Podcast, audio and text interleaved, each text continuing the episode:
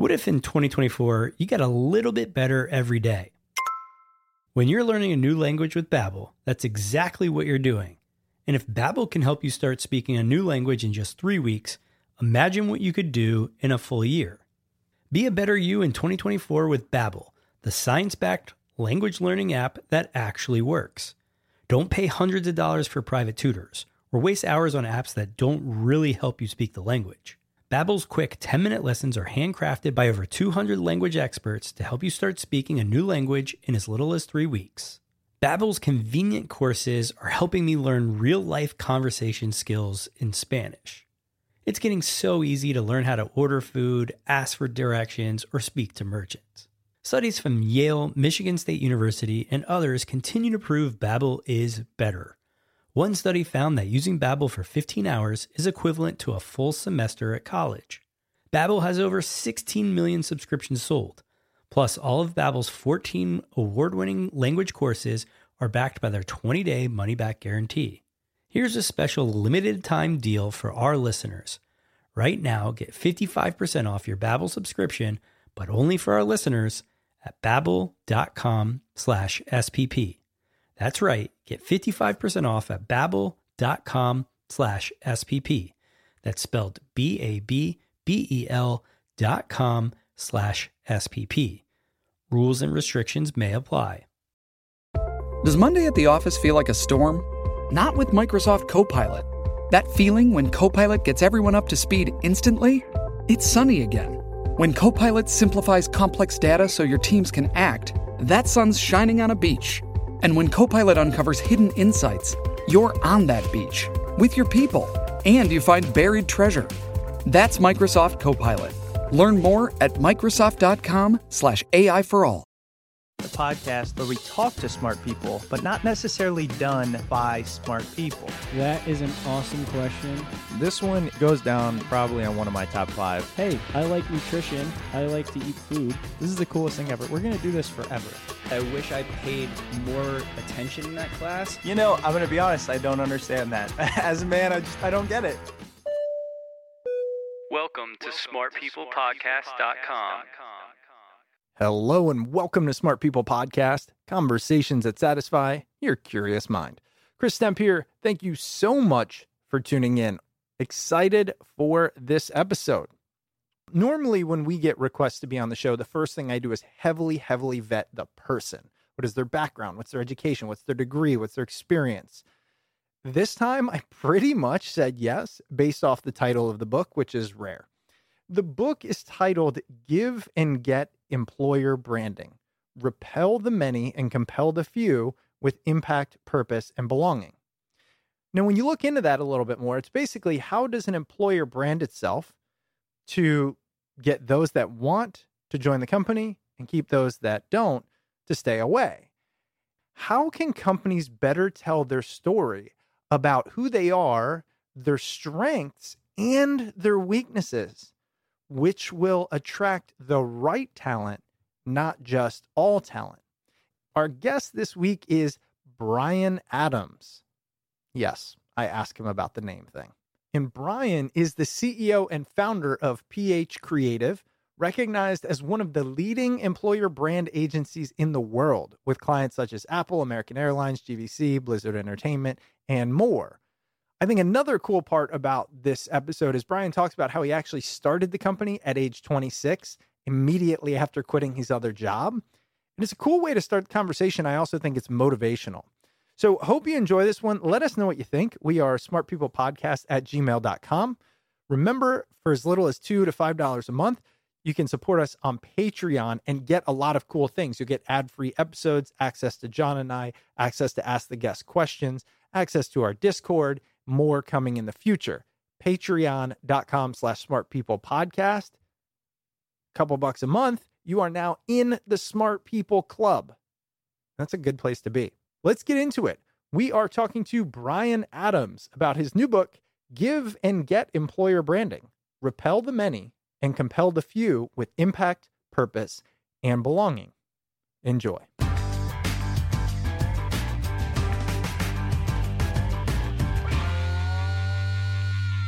Are you aware of this singer, Bryan Adams? Ooh, it cuts like a knife when people bring that up. because I he, like he he played a part of my childhood. Like I I like that guy, and so Ugh. I I can't help it. But Mhm. when I see your name, it's gonna happen the whole time. I figured you get this, but I had to say it. I only I only get it uh, once a day. For Oh, so I'm being original. Is what you're saying. yeah, and uh, I don't know whether you remember when um, you know the Kevin Costner Robin Hood movie came out. That's the movie. That's the Of, song. of, of course it is. So in the UK, um, it was number one for 16 weeks, and um, that was four months of torture. You know? Really? Uh, yeah, because I was, I think I was early teens, and I it was just about uh, to say you were probably in a part an age in your life where it really definitely cut deep. Absolutely, but but you know, actually, I love it now because um, restaurants and hotel rooms get booked really easily. Uh, so there's the upside. Downside, I'm constantly met with disappointed faces when I actually turn up to the restaurant. Hey, that's you know, I, I could see that being a downside. You know, expectations and reality play a big part of our happiness. So if their expectations are set there, I don't know, mm-hmm. maybe once they meet you, they're like, I'm glad it was this Bryan Adams. Well, I, I, that's a nice sentiment. I'm not entirely sure how true that is. But, you know, it's funny because people say, Are you the real Bryan Adams? I'm like, I like to think I am a real Bryan Adams. Please define the. And yes, I Yeah. am. No, Yeah. I mean, look, that's what people come to this podcast to listen to. It's just really original ideas right off the bat.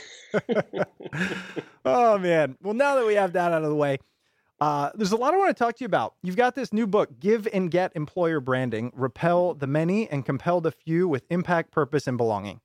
A couple of things that jumped out to me employer branding. We're going to be talking about why employers need to brand in order to attract the right talent.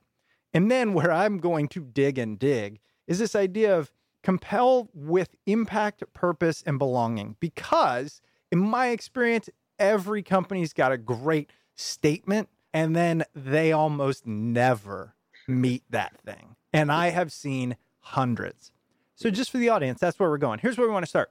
You founded a company that uh, kind of touches on this issue. I was hoping you could just start us off there. Uh, what is that company? What What's it do? Yeah, sure. So, um, 2004, I founded Ph.Creative. We're now um, a specialist employer brand agency. It's all we do, and we have you know that's, that's been the case for about 10 years. We started out as a general communications. I was going to say um, digital marketing, but we did print and all sorts. I think it it was pre social media, pre Facebook. Imagine that. Um, but you know, slowly we we started to work in the HR space, and to the point where we where we specialize in it. And you know, Chris, it's fascinating because um, yeah, we, we we got into this space with six million and one competitors in marketing, and then um, moving over to to this little niche, you know, we had about twelve to fifteen uh, competitors worldwide. You know, and it Wow. really sort of helped us um, focus in and grow. How did you come to found this company? So um, I remember doing a job. The pre- my previous role, I was a, a designer for a magazine. It was a lifestyle magazine. It was monthly, so the um, the deadlines were just relentless and brutal. It was like you finish one, you're on to the next one. Um, high pressure, but I loved it. You know, creativity, design, all of the you know going on to fashion shoots and mixing with bands and that kind of stuff. It was all great high pressure. Uh, and I remember one day I did something wrong, and it was an open uh, an open office with about forty people.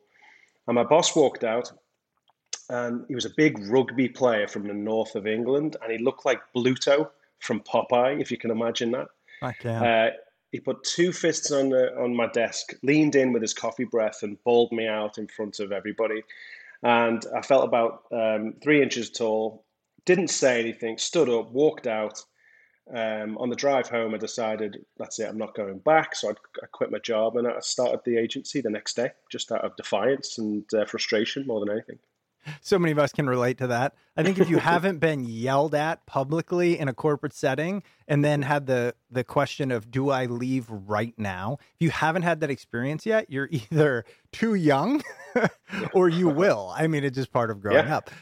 Few of us the next day turn around and start a company that, you know, 15 years later or whatever it is is successful.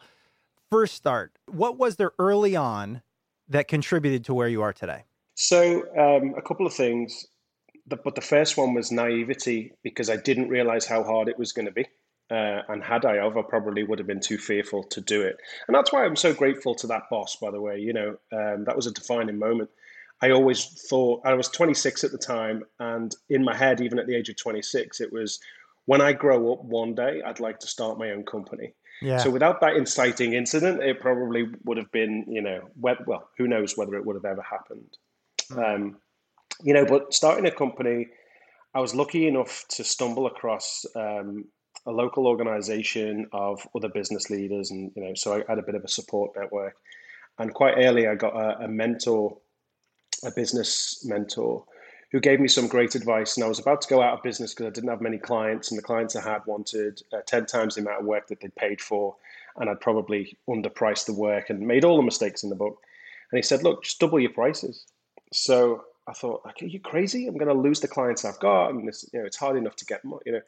But I took the took his advice, and essentially it was um, what it boiled down to was a limiting belief. I didn't believe I was worth the fees that uh, I, I, started to charge, and it was holding me back. And um, it was a simple thing, but from then on, I've always had, uh, to some degree and capacity, a business mentor um, to give me guidance. And I think that's that stood me in good stead, to be honest. You said a lot of things that I've heard before, and I think it's just hard to translate. Which is, you know, things like that being naive allowed me to start it because I didn't realize how hard it was going to be, or I didn't have perhaps faith in myself. A lot of these things are real. They're they're and they're heard often because of how real they are. I think the problem becomes though, regardless of how many times we hear other people say it, does it mm-hmm. apply to me? And so, are you different? Were you different? What allowed you to push through all of it? I was at the point of no return before I realized the you know the sort of nature of the reality. You know, so I was like, oh, I'm right in the middle of this. I've got to keep pushing forward now. I've got no choice. You know, I still had uh, rent to pay and you know a, a, life to lead. And I remember early on, I had a couple of staff, so I now had an obligation, you know, to make payroll and so on and so forth. And uh, it was funny because I had a debilitating fear of public speaking so I wasn't turning up for that presentation opportunity at the local chamber of commerce. I was not doing a great job or even turning down pitch opportunities. So I remember again, it was almost like sort of sliding doors moment. I got an email from um, a stand-up comedy course and i signed up straight away thinking i've got to do something about this. It basically said do you suffer from confidence? Like yes. You know are you missing out on life's opportunities? Yes. You know is this going to hold you back? I'm like yeah you know. So i signed up. It took it was a six week course. And for anybody who hasn't done a stand-up comedy course it's the best weight loss um, course you can possibly do. I lost uh, 14 pounds in six weeks just because sheer, of the nerves? Oh my god just terrifying. So wow crapping myself on a daily yeah. basis. That that that'll do it. Yeah. Um, but I had to do 15 minutes of my own um, material in front of uh, um, a comedy festival audience, 300 people. Wow. Who'd paid to get in. Um, wow. It was it was horrific. But coming off the stage, I mean, clearly I'd never turned into a stand-up comedian. Mm-hmm. You know, that wasn't that wasn't the point. But I got through it alive. I got a couple of laughs in a couple of the right places, and it was a life-changing moment. Um, because the next day I had a presentation in front of, I think it was like 15 people, and it was an absolute breeze. In fact, I was the most confident I ever remember. I enjoyed the experience. Um, I got some great feedback afterwards, and I think I, got a deal out of it as well. It couldn't have gone any better. And um, in my naivety back then, what it taught me very early on was to sort of face into fears. You know, don't put things off. Just sort of, you know, because um, that's that's what entrepreneurship is is about you know, and I still had a lot to learn at the time. I've still got a lot to learn now, but that was a, a defining moment in my sort of entrepreneurial career. And then the last thing I want to ask, kind of regarding the beginning of this, and then we'll jump into the book and employer branding and things like that, is this idea of growth and staying relevant. As you talk about the industry you're in, every industry has changed radically. What was the biggest challenge along the way as it relates to staying relevant?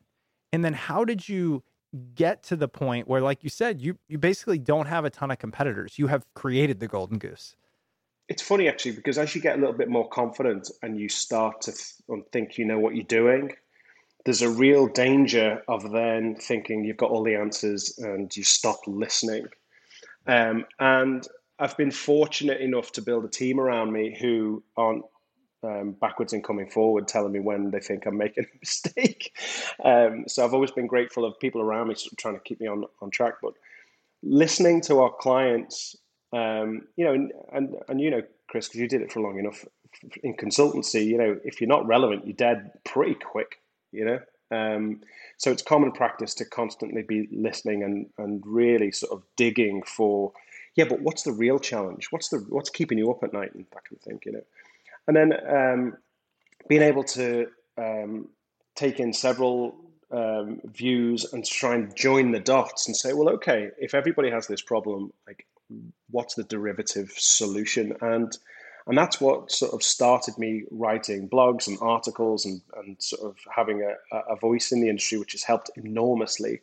Uh, and that was the sort of lead up to, to writing um, my first book, Getting Goosebumps, uh, in 2015, I think, 2016. And then uh, Give and Get, which launched it's actually last. It's actually been out a year now, um, but wow. we launched three or four days before the world closed down for COVID. So it's like the worst time to ever release yeah. a book in the history of books and releases, I guess. well, you know, now that you're on Smart People Podcast, it's going to shoot to the absolutely. There you go. so wait, two things, real quick aside. Getting goosebumps. What was that book about? I'll tell you specifically why, but I'm curious. What was that? So, um, so my belief is like marketing, the ultimate goal in communications is if you can change somebody's physical state with a message, to really connect with them emotionally, then that's the sort of uh, euphoric sort of epiphany, the, the, the, best state you can possibly reach for. So getting goosebumps is, you know, it's about um, marketing and communications, and essentially it's about storytelling and as it applies to the to the a marketing funnel. The reason I absolutely love that, and somehow I'm going to steal it to some extent. I haven't decided yet, um, but is eh, people who've listened to the show for any length of time know every I'd say 12 to 20 episodes. I'll just pause and I'll say that was goosebumps. Uh, it's it's not controllable. It's not mm-hmm. pre-planned. It's not expected. It's something somebody says resonates so heavily with me that this is how I view it that the emotional response is subconscious. It's yeah. it's it's so core. I, I've often viewed crying this way. Now, not necessarily crying out of like fear or sadness, but you know that the kind where you're just like, I don't have any other way to express this emotion. Like your yeah. kid's born or something, you know? It pulls out of you, yeah. Yeah, it's just I can't help it. And like, man, I'll remember that. So I love that thought of the book. Absolutely. So, can you imagine? And, and, I bet every time you've got goosebumps on this podcast, it's um, the result of somebody telling a story.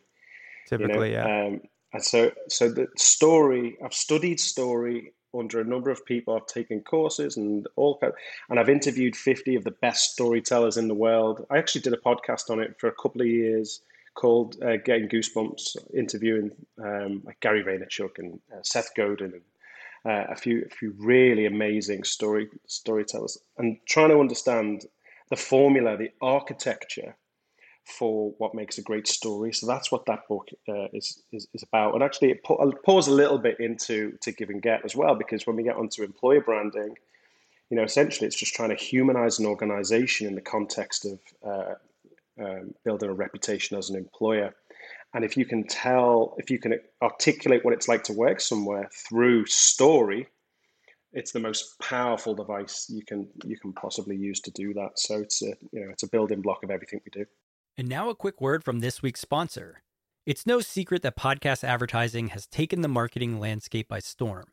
As a podcast, our audience trusts us to put out great content and to curate sponsors with products or services they'll actually find useful. That's part of why the host read ad works so well. But the process of booking these ads isn't always simple. A lot of times the process can be super complicated, there's lots of back and forth, and it just isn't worth everybody's time. But it doesn't have to be. That's where Gumball comes in. We listed our show on the Gumball platform because Gumball makes things so easy, it's practically magic. Advertisers will book spots on the show like ours, scripts come directly to us, and all we have to do is record. Bottom line, Gumball makes things easier for everyone. If you're a podcaster, it helps you monetize your show, learn about an advertiser before you say yes, know exactly when you're getting paid, and it's super easy to keep track of your ad schedule. And if you're an advertiser, you get powerful demographic filters to find the right show for you. You can scale and build campaigns with ease, and you can keep track of air checks when ads go live. At Smart People Podcast, we're on Gumball, so guess what? You can buy ads on our show by going to gumball.fm and searching for Smart People Podcast. If you're an advertiser or a podcaster, have a look at gumball.fm. Browse shows, discover new advertising options, or list your own podcast today. One last time, head over to gumball.fm. And now back to the episode.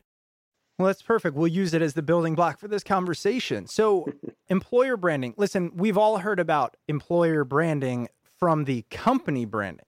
What struck me about this, and I don't think I'm the only one out there who's not too up to speed on this, is how do I brand my company so that it attracts the right talent?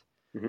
How prevalent is this amongst employers? How much are they thinking about their brand story versus what they have to offer, which is like, here's a mm. salary, here's a job, here's a task, as opposed to, you know, the thing?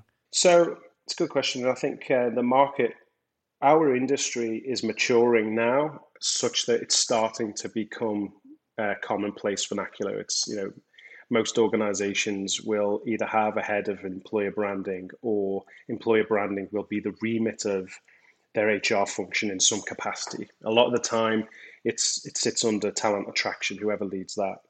Um, you know, but just five, six, seven years ago, every contract or new relationship we would create started with educating them as to what employer branding is and the benefits and values and advantages it can give you in, in the marketplace. Now that tends to be commonplace, even at C-suite. So you speak to a, a CEO of an organization, um, you know, most leaders understand that people are the only competitive advantage left in business. Full stop. The end. You know. Yep. Um, therefore, if you can get get organized enough to articulate a coherent story that really does resonate with the right talent audience, it gives you that competitive advantage to not just attract based on competency and skill set, but um, culture match uh, and culture add. Man, I'm really trying to prevent myself from just jumping in with all of my biases, but they're going to come out anyways because I think that's what'll make it interesting. The first one is the idea of needing to brand to attract talent in and of itself seems like the reason I don't like it. Look, I know this is not your stance, so I can say this, mm-hmm. but like that alone is okay. So you and some consultants, you, Bryan and the CEO or whatever, sitting off in a suite saying, All right, we need the smartest people. So how do we like break down their psychology and tell this story to bring them in and, and almost entrap them in this job and give them the golden handcuffs and yada, yada, yada. And you can tell I'm very mistrusting of a lot of organizations. but I think that's also relevant to to what you do because it's not your message. So tell us, do you believe that to be true often that companies are trying to craft it based on a result and in the process creating more problems for themselves? Okay, so you've hit on the the, the real nub of why we wrote the book um, because employer branding is new and um, the conventional approach to employer branding uh, for the last sort of maybe 10 years um, has been a lift and shift from marketing. You know, so it's you take the marketing funnel and you apply it to candidates and, and people. But the big problem with that is it works to um, you know 90% is, is transferable. But actually everybody you speak to um, from a talent marketing perspective, you can't hire. Whereas in marketing, if you can convince somebody to buy your product, you will sell your product to everybody. Um, on this side of the fence, um, you're shout loud, you want to be really attractive, but then ultimately you're in the rejection business. 99.99% of your audience doesn't get the job.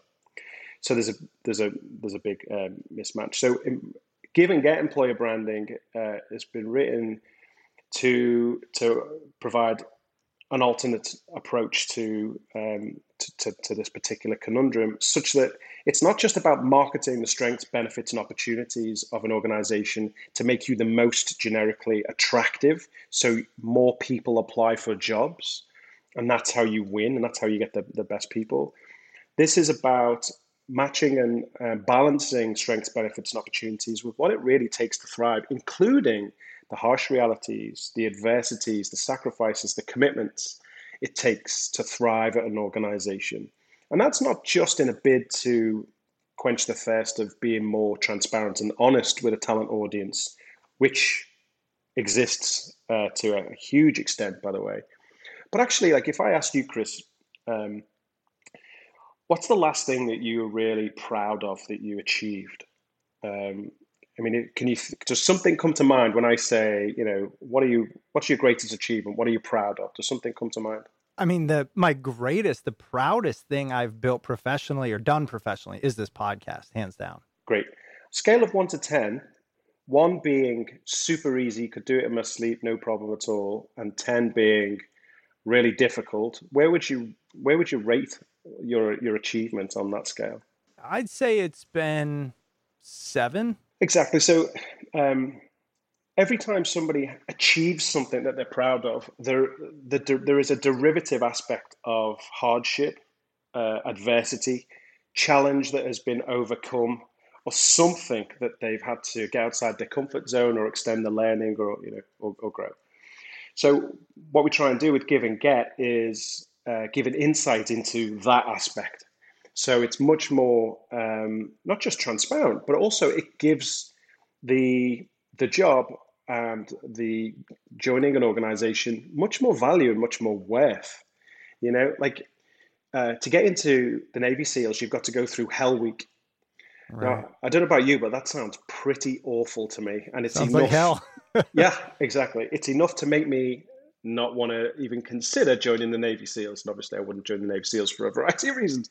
But some people, some people will um, grow up from an early age and uh, focus on seeing whether they've got what it takes to join the Navy SEALs, and they are attracted. They want to get into the Navy SEALs because of Hell Week, not not despite of it. So one person's adversity and challenge um, is is what gives something meaning and value to somebody else. It's what makes them run for the hills and say, "Hell no, that's not for me." You know. So the idea of a, a proposition um, being put out there that gives a talent audience much more insight into the reality, the highs and the lows, the pros and the cons, the good days, the bad days, so they can make a more educated decision. What that means is you'll get fewer applicants, but you'll get a much higher uh, propensity of uh, valued applicants that are coming into the, the opportunity with their eyes wide open. And when they, if they get the job, they're going to um, be much more uh, prepared for the environment they're they're asked to work in, and they're probably going to thrive more than somebody just applying for a job based on competencies and because they they they know .NET or C Sharp or Python or you know a coding language of you know some description. Does that make so, sense? Yeah, I think it makes great sense. Let me repeat it back and tell me if I'm on track here. The idea is, look, every every company is going to put their best foot forward. They're going to talk about the benefits of working there. However, yeah. in this newer and continuing transparent, I would say, employer branding model. It's in addition, figure out your unique challenges and put them forth as well, because everybody knows there are strengths and challenges, but the ones will choose you where those challenges actually look like opportunities. Exactly. It's exactly that. You know, one person's challenge is another person's nightmare, you know, and they'll make if somebody can make a better educated career decision based on those aspects of your employee experience, everybody wins. You know, um, if, if if you convince fifty percent of your audience not to apply based on the reality of what they're going to find, then good. Mm-hmm. I've never met a, a, talent attraction leader who wants a million applicants per role. Right. They want the one applicant that is the right person. You know, so whilst um, the industry recruitment industry will high five and celebrate when they do an employer brand, they get more applicants for each role. Um, as soon as those applicants are received, you've got a recruitment team who are then deluged with all of these applicants they can't possibly get back to. Um, right. You know, they, there may be some fantastic candidates in, in the list, but they can't find them because it's like a needle in a haystack. So, um, so what we're trying to do is not be like a, a magnet uh, to attract, but a smart filter for the good of the candidate and for the good of the organization. Okay, so I like that idea of let's put our difficulties forward, and some will see it as challenges to overcome, some will see it as things they want to run away from. Here's my then concern from there, and I'm sure you deal with this. You go into the company and you say, Hey, I'm here to help you do that. And they go, Great. And they give you the equivalent of when a job interviewer says, What's your greatest weakness?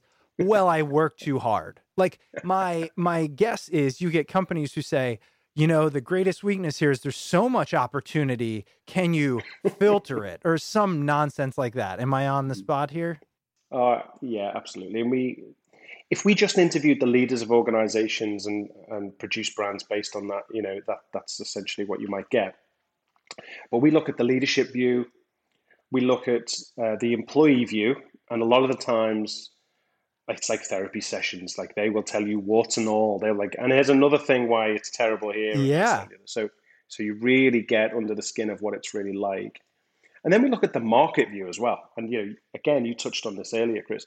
If you look at the employer brand of one company and then you line up 10 competitors, there's a good chance you can take that employer brand and put it above any one of those competitive logos because it all just sounds the same. That's right. You know? So a big part of what we do is try and be the most relevant to the talent audience, but also offer a, perspective of differentiation, so you're more memorable. Um, and um, and usually, in order to be super different, it has to really resonate and speak the truth, and it has to be inside, baked into the culture of an organization that everybody will go, yeah, that's right. That is what it's like here. That is the opportunity, but that is what you've got to sacrifice, and so on and so forth. And getting that right isn't easy. You know? Right. Um, right. It's super difficult. A lot of organizations, um, maybe from a lack of budget or naivety or you know a whole host of, of, of other motivations, just keep it surface and just put something out there that sounds super slick and it kind of works because they get people applying for jobs. But you know we're in a business of really defining um, what it feels like to be in that organization and what it feels like to go on the journey of where the organization is going as well you know because because it, it, can be aspirational it's just got to be true you know Yep. um, and getting that balance can be difficult but but it's it's it's a fantastic industry to be in because you know we're talking about storytelling earlier some of the stories i've heard in some of these workshops you know our, our strategists, if they don't make somebody cry during the research phase, we probably haven't worked hard enough. You know, Wow. it's- it can be fantastic. Given the scope of companies, cultures, difficulties, and challenges they're dealing with, you've seen, what are some themes that have stuck out for you as, you know, these are the areas where companies might not be so shiny? Yeah, so I remember working for, at the time, they were the largest organization on the planet, big tech company. And we, after all of our research, unequivocally across the board, what came out was there's absolutely no work life balance in this company whatsoever. Like you literally just need to leave your soul at the door, you know. And if you're going to do three, four, ten years, whatever it is, be prepared that this is you, you're giving your life to this organization. And um, when we fed that research back, um, you know, the, the natural question is, oh my God, well, like, what are we going to do with that information? Um, you know, like, wh- what if people find out? We're like, well, people already know because they're the ones that told us, you know?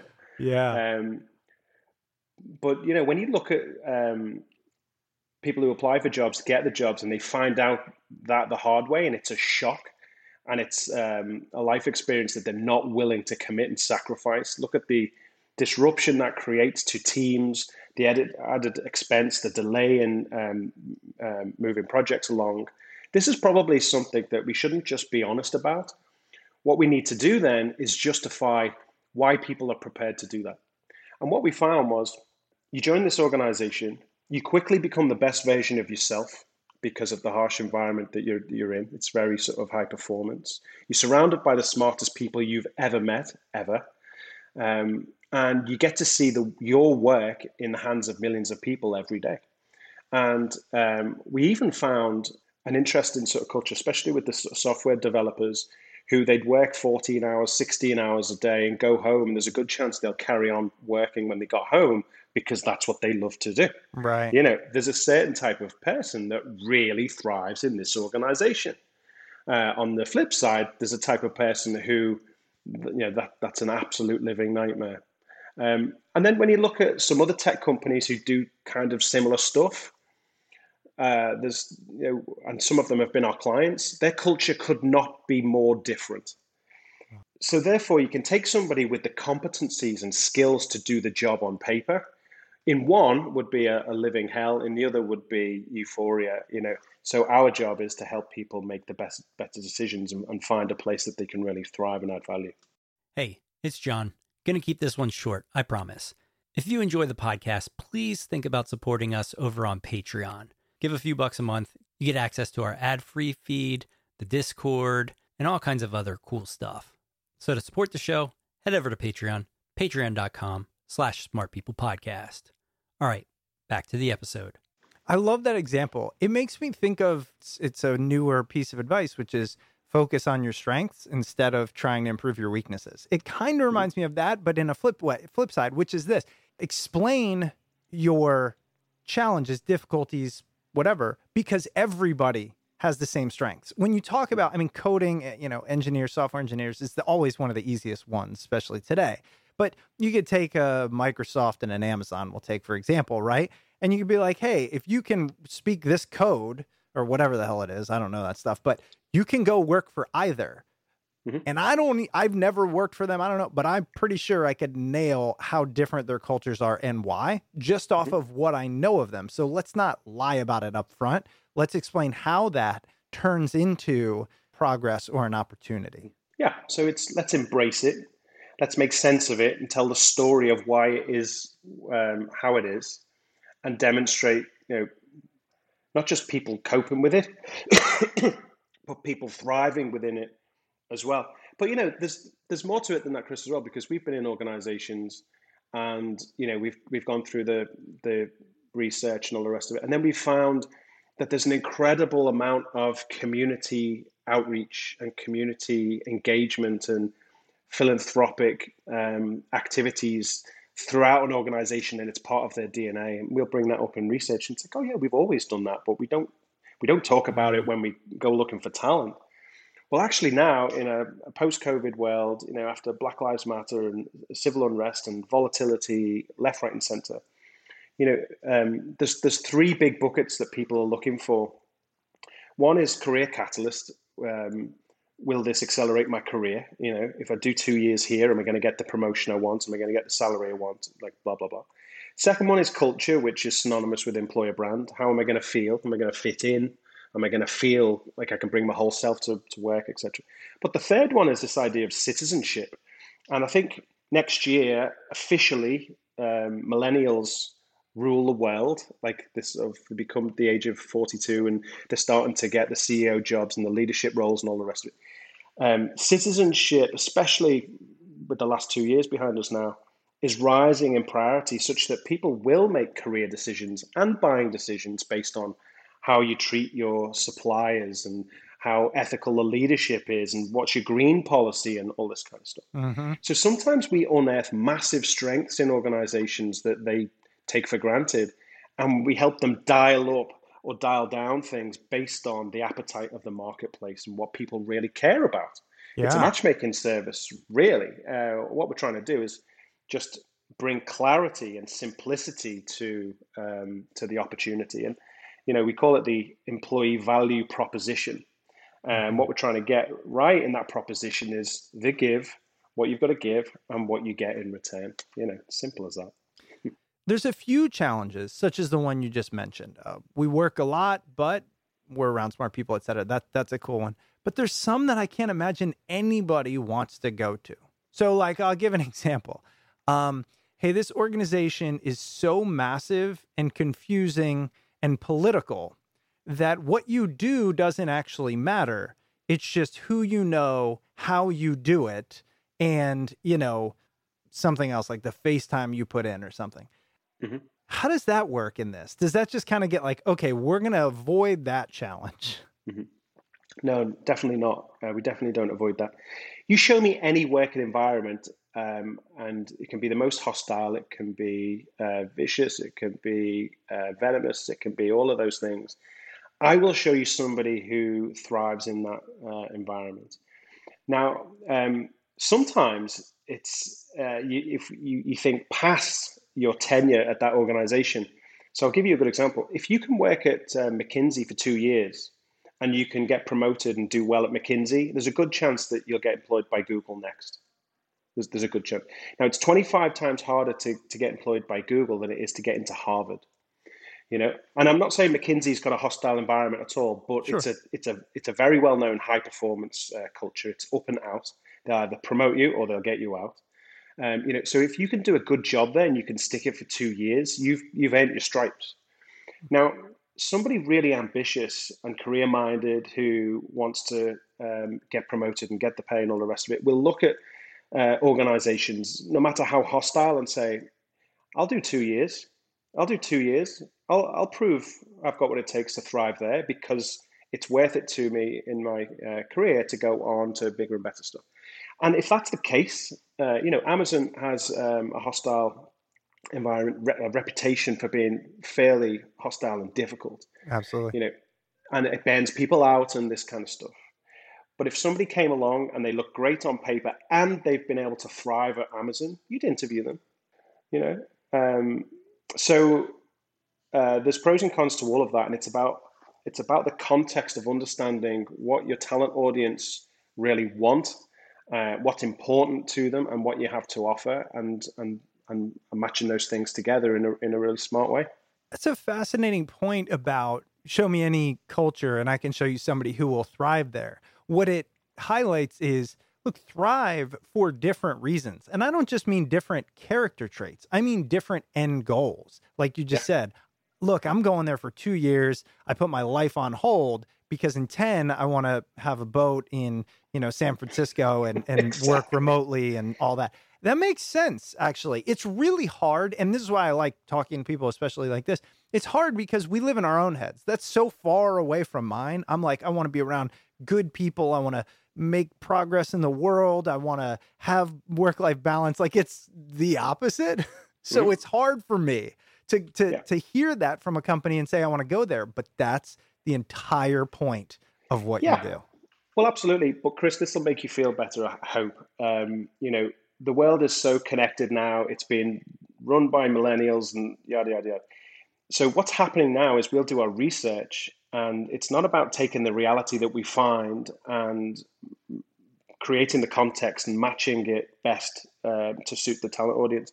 A lot of what we do now, organizations are making different decisions as to how they run, how they um, do contribute to the, to the citizenship, and um, their diversity initiatives are improving because they know the importance. And so what's happening now is the appetite of the talent audience is changing how business is done and changing how corporate America and companies around the world build culture and prioritize uh, value in their people. And we're seeing a very clear um, trend of that, and it's uh, it's continuing in the right way, which is great. What excites you next in your company? Maybe it's in this idea of employer branding. Where do you see five years from now the work you do being different? And does it, that excite you? So, what excites me the most is um, since the book's come out and I've talked about give and get employer branding, um, I've seen massive organizations, global organizations, talk about their employer brand in the context of give and get. And so we have made a little dint in the universe in our, nice. in our sector, which which is great. And what I'm looking forward to now is that the next sort of chapter is this idea of reputation as an employer um, and changing that from the generic we want to be the best or we want to be attractive and linking the core business strategy that's on a CEO's desk with what's possible from employer brand to power that with the right people that direct correlation um, is starting to be made. And you know, we're at the forefront of helping organizations really craft the reputation they need to drive the business forward. Um, and that to me is a super fascinating place to, um, to, to be. It really is exciting. Conversations like this, and I've had a couple over the years and listened to people like Gary Vaynerchuk who have changed my opinion on this idea of marketing in general. I think 10 years ago or even six, seven, I'd be like, hey, Bryan, aren't you just like helping put a shiny sticker on something that's probably not that shiny? But the truth is, maybe, but if it gets both parties better outcomes, without obviously lying, manipulating, distorting the facts, is that a bad thing? And I, and I think that's the beauty of it. Yeah, except I would say the days of bragging your way to success are over. Yeah. I think that the audience is smarter than that. And if they don't find your weaknesses, potential downfalls, or um, the harsh realities and this, that, and the other, like they will go to the likes of Glassdoor and they will find them elsewhere. So you may as well control the narrative um, yourself and, and embrace it because people are smart. On average, people spend six to eight hours researching your company before applying for a job. Wow. Yeah. You know, um, so do you want them to find um, all of the, the potential negatives somewhere else, or do you want to be upfront about it? You know, use the, the eight mile approach, as we say. You know, yeah. that's all the things. You know what that reminds me of?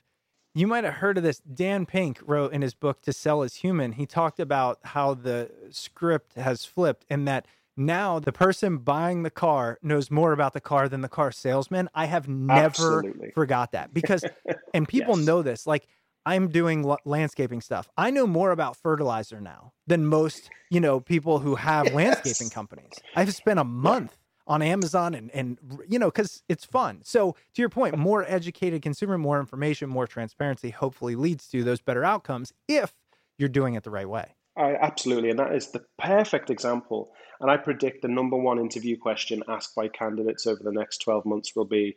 Tell me how you managed your people through through COVID and how's the organization changed as a result. Such a good point. And if it isn't the number one, now it will be because we're going to tell people to ask it. But I like Yay, I like what you're saying. I mean, you know, remembering it's this two way street. I think mm-hmm. you're probably seeing it more, but um, I've heard. I haven't been in the job market. I'm not really doing that thing, but I've heard like people have the options now to kind of say, I want to make sure that this role fits my life in um, mm-hmm. in more than just is it a paycheck. Oh, absolutely. You know, people are shopping for jobs rather than applying for ah. jobs. Um, you know, and we've seen what they're calling the Great Resignation. Yeah. You know, like thousands of people are leaving great companies. Yeah. Um, and actually, it's not the Great Resignation. That's just the end result. It's the Great Epiphany. People are realizing that they've got more choice. Their life has changed. They wake up one day and say, "Hey, do you know what? I, I want to paint um, landscapes in Scotland. Well, nothing can change. No, like nothing can change that person's right. You know, people want different things. They're they're valuing different things out of their life, and um, it's a buyer's market. So organisations have to listen to that, and they have to move with agility faster than they've ever done before. So they have to have a coherent story and understand what it takes to not just get the attention of a talent audience, but to create affinity with that talent audience quickly Otherwise, they're going to lose out to their competitors. So it's highly competitive, but bragging your way to winning uh, that competition, you know, th- those days are gone. What a great way to end it. I love that. Bryan, I really appreciate it. As we mentioned, the book is Give and Get Employer Branding Repel the Many and Compel the Few with Impact, Purpose, and Belonging. For those listening, you know, and we'll link to the book anywhere else they can find you. Uh, are you still doing the blog stuff you were mentioning? Where can we go to learn more? So if you go to uh, ph-creative.com, that's our, our agency, so you can look a little bit more about uh, employer branding there. Or I'm really active on LinkedIn. So I think it's Bryan Adams, spelt just like the singer with the Y, uh, with a number one on the end, I think. You'll find me on, on LinkedIn. I love it. Bryan, thank you so much. Awesome conversation. Really appreciate it. Chris, my pleasure. Thanks a lot. All right, hope you enjoyed that interview with Bryan Adams. And if you've made it this far, you know it's the author, not the singer. Don't do that to Bryan. But Bryan's book, Give and Get Employer Branding Repel the Many and Compel the Few with Impact, Purpose, and Belonging, can be found wherever books are sold. All right, let's jump into the quick housekeeping items. If you'd ever like to reach out to the show, you can email us at smartpeoplepodcast at gmail.com or message us on Twitter at smartpeoplepod. And if you want to support the show monetarily, head over to Patreon, patreon.com slash smartpeoplepodcast. You can give us a few bucks a month, join the Discord, get access to the ad free feed, etc. Or if you want to help the show in a free and easy way, you can always tell a friend or two or a family member about the podcast. Send them a couple of episodes that you think they might like and just help spread the word. And if you want to stay up to date with all things Smart People Podcast, head over to the website, smartpeoplepodcast.com, and sign up for the newsletter. All right, that's it for us this week. Make sure you stay tuned because we've got a lot of great interviews coming up, and we'll see you all next episode.